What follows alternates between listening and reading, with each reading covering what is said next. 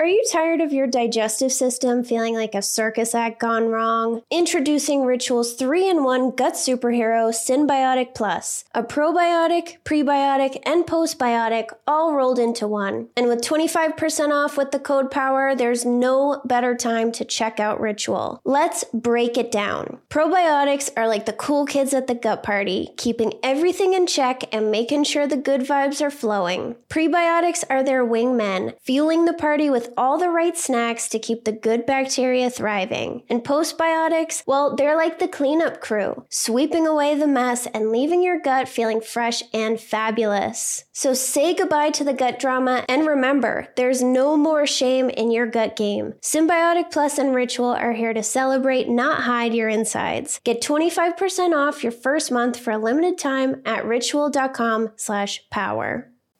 Tossing and turning all night like a salad?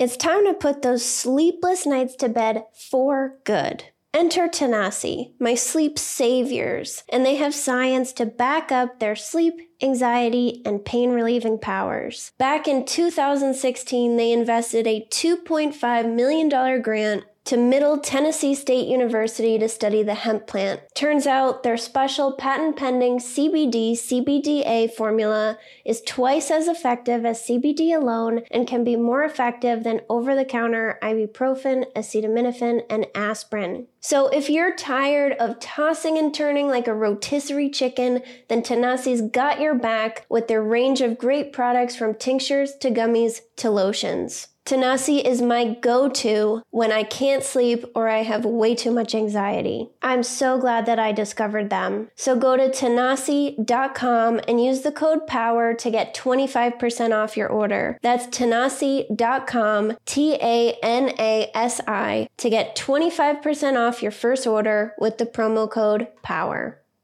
Sober Powered is sponsored by BetterHelp. I was a stress drinker, and I thought if only I didn't have so much stress, I wouldn't have to drink this much. But do you know why I had all this stress? Because I didn't have the skills to take stressors off my plate, so they built up and wore me down. Some stressors are big and others are small, but carrying around 25 minor annoyances is going to have an impact on you. Plus, did you know that alcohol messes with our stress response system and decreases our ability to handle stress? It makes small things seem like a much bigger deal. Learning how to manage stress and take things off my plate has changed my life. I'm calm, I'm less reactive, and I believe that I can handle whatever comes my way. I feel proud of the way that I handle things now. You can get there too. Get it off your chest with BetterHelp. Visit betterhelp.com slash sober to get 10% off your first month. That's BetterHelp, H-E-L-P dot com slash sober. I'm Gill, and I'm a sober scientist who talks about the science and psychology of addiction. There are a lot of things that influence developing an addiction, and none of them are that we're weak willed losers. In the Sober Powered podcast, you'll learn how and why addiction develops, how alcohol changes the brain to keep us drinking, and most importantly, that you're not alone. The things you experience are experienced by many of us.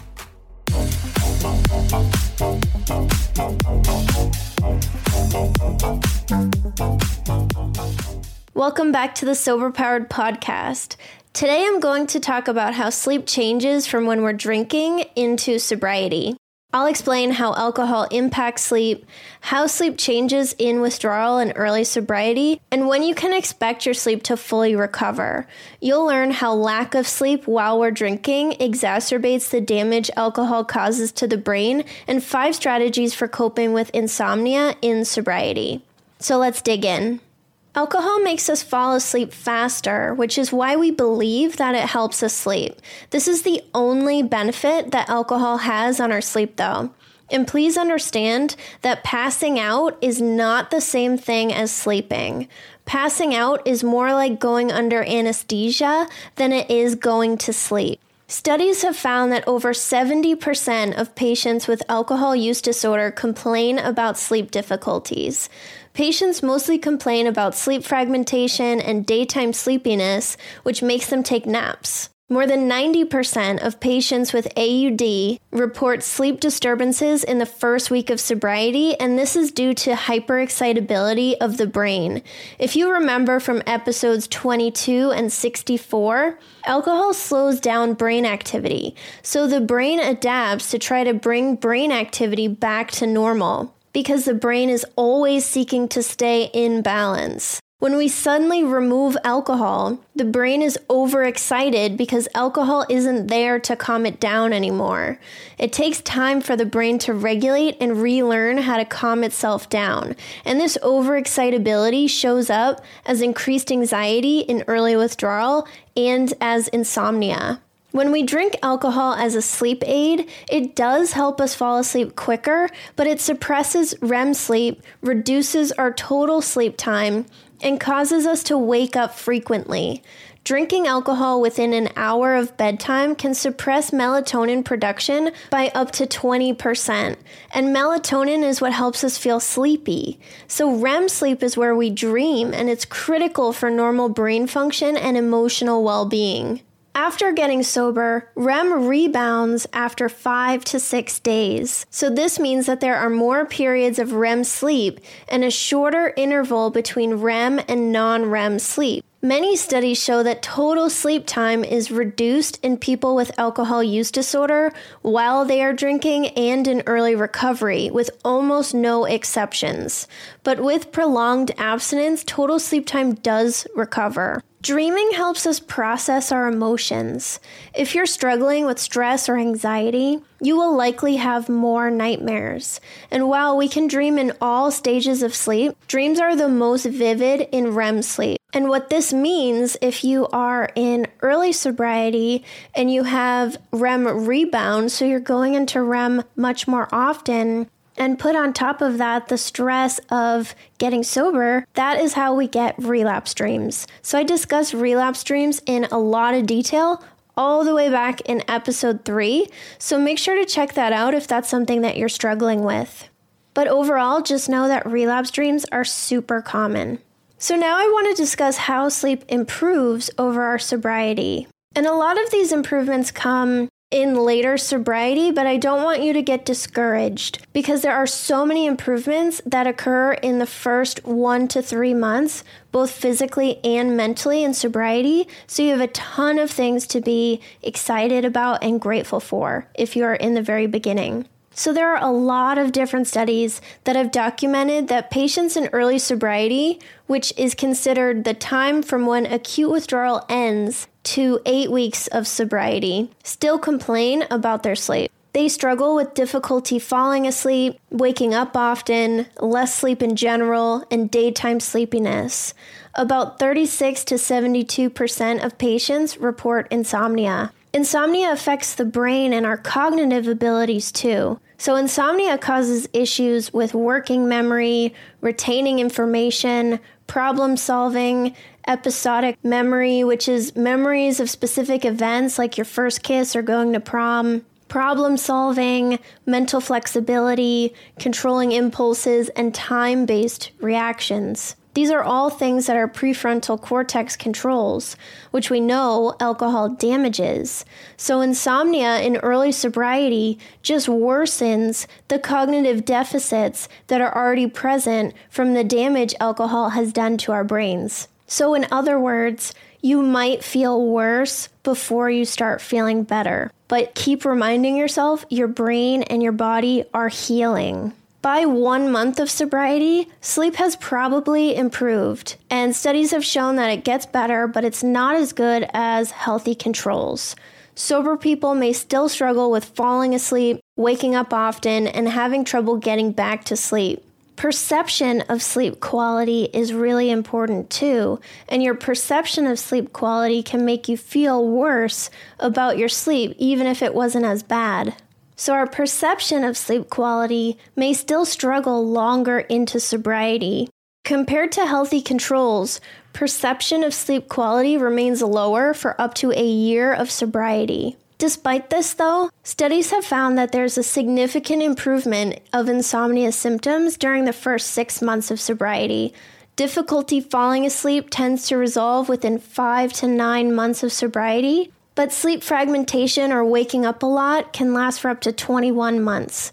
And by two years, sleep has mostly returned to normal. So that may sound really intimidating. Even sleep in early sobriety, when it's all weird, is still way better than drinking sleep. Because when you were drinking and you passed out, your body wasn't resting or recovering, it was just kind of sitting there doing nothing. So, even if you're dealing with insomnia symptoms, your body and your brain can actually have restorative sleep. And this is why I don't wear a Fitbit anymore because of sleep perception. So I would wake up feeling like I got a decent night's sleep, and then I would look at my Fitbit and it would tell me I woke up a thousand times and had all this awake time. And then I was like, oh, well, I guess my sleep was horrible then. And then I would start to feel really tired and bad. So if you are having that experience with a Fitbit, I definitely recommend reconsidering using that. So, when we sleep, our short term memory is consolidated into long term memory. So, memory consolidation mainly happens during non REM sleep, but REM sleep helps consolidate emotionally charged memories. One 2009 study had two groups of people with alcohol use disorder. One was sober for about two to four weeks, and the other group for 10 to 22 weeks. In both groups, daily drinking negatively impacted memory while sober, and how many years they drank impacted the overall amount of non REM sleep that they got. Both groups struggled with memory tasks, but they were able to significantly improve their performance with practice. The researchers concluded that chronic problematic drinking negatively impacts non REM sleep, which impairs the brain's ability to consolidate memory. So, what this means is that memory takes time to improve, but if you work at it, you can strengthen your memory. Studies done in healthy people without AUD have found that sleep deprivation impairs the ability to decode emotional expressions, especially anger, happiness, and sadness. Problematic drinking also impacts these skills. If you listen to episode 60 about how alcohol impacts our cognitive abilities, then you may remember that empathy and understanding facial expressions are the skills that take the biggest hit and are the slowest to return in sobriety. It's interesting that poor sleep quality also impacts this skill. So it's not only alcohol damaging our emotional centers of the brain, but our lack of sleep impacting their function too. And remember, just because you passed out doesn't mean that you are actually getting real, good quality sleep.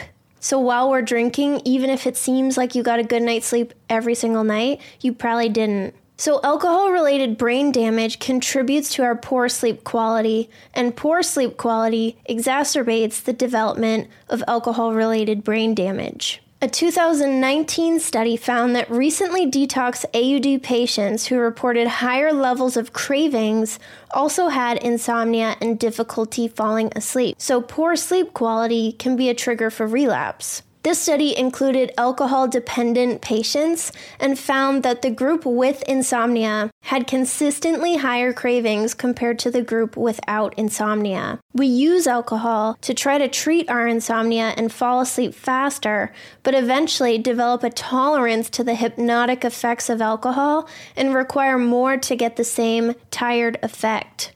Then, as we develop a problem, alcohol worsens our insomnia. And this insomnia worsens the brain damage that all the alcohol is causing. So they feed off of each other. And when we get sober, we have no idea how to treat our insomnia, but know for a fact that alcohol helps us fall asleep. This is why insomnia can be such a huge trigger. It does help you fall asleep, but then it makes your sleep terrible. But since we're more concerned with instant gratification, those consequences don't really come to mind. We just care about getting to sleep. The ventral tegmental area is right in the middle of the brain and receives information from other parts of the brain that tell it how our fundamental needs are being met. It then sends this information to our reward center.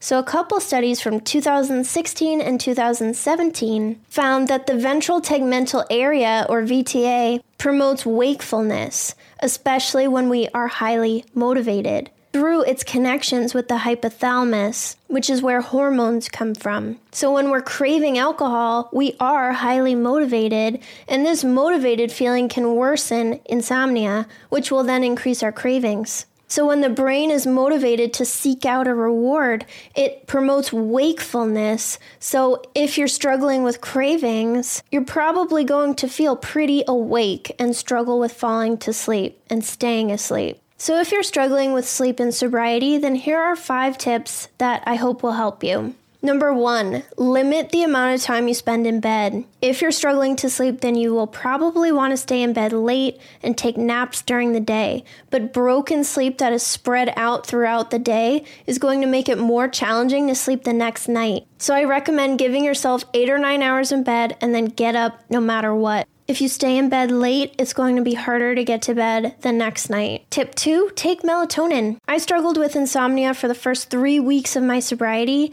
and melatonin helped me a lot. Look up Tranquil Sleep on Amazon. So, if you're newly sober, I don't recommend trying to take sleeping pills because you don't want to become dependent on them and develop a whole new problem. But melatonin can be a big help. Tip three go to bed at the same time every night and wake up at the same time every morning, regardless of the day. I know no one wants to hear this, but it makes a big difference. Don't try to get up at 6 a.m. for work five days a week and then stay in bed till 10 a.m. on the weekends. All that does is make it really difficult to go to bed Sunday night or whatever night your weekend ends. If you develop a routine for sleep, then your body knows it's time for sleeping. I go to bed every night at 9:30 and watch funny reels and laugh with my husband. Then we chat a bit and I'm tucked in by 10:15. I wake up every morning at 6:45 a.m. Doesn't matter the day. And even if I don't feel tired or I really want to stay up and have fun, I still close my eyes at 10:15 and very rarely have trouble falling asleep. My body just knows that it's time.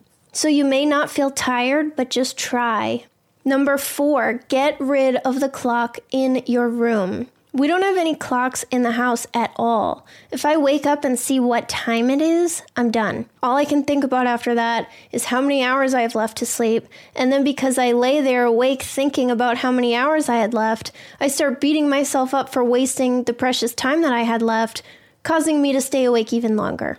So don't look at the clock and resist the urge to pick up your phone during the night. And tip five, play with your wake up time. I've found that I go back into a deep sleep around 7 a.m. And if I wake up at 7 or after, I feel really groggy and struggle to get up. That's why I wake up at 6:45. It's right before this extra deep sleep phase and I wake right up. If you wake up all googly-eyed and weird, try to wake up a little bit earlier and see if that helps. So collect data about your sleep. And a bonus tip, therapy. If you are staying awake thinking about the past or struggling to sleep because of nightmares, then it's important to go to therapy and address that. Thank you so much for listening. I have a really special episode coming for you next week. And if you're on my email list, then you get a sneak peek of every episode the day before it comes out. It's free to join. I'm not trying to sell you anything. The link to sign up for my emails is in the show notes. I appreciate you, and I will talk to you next week.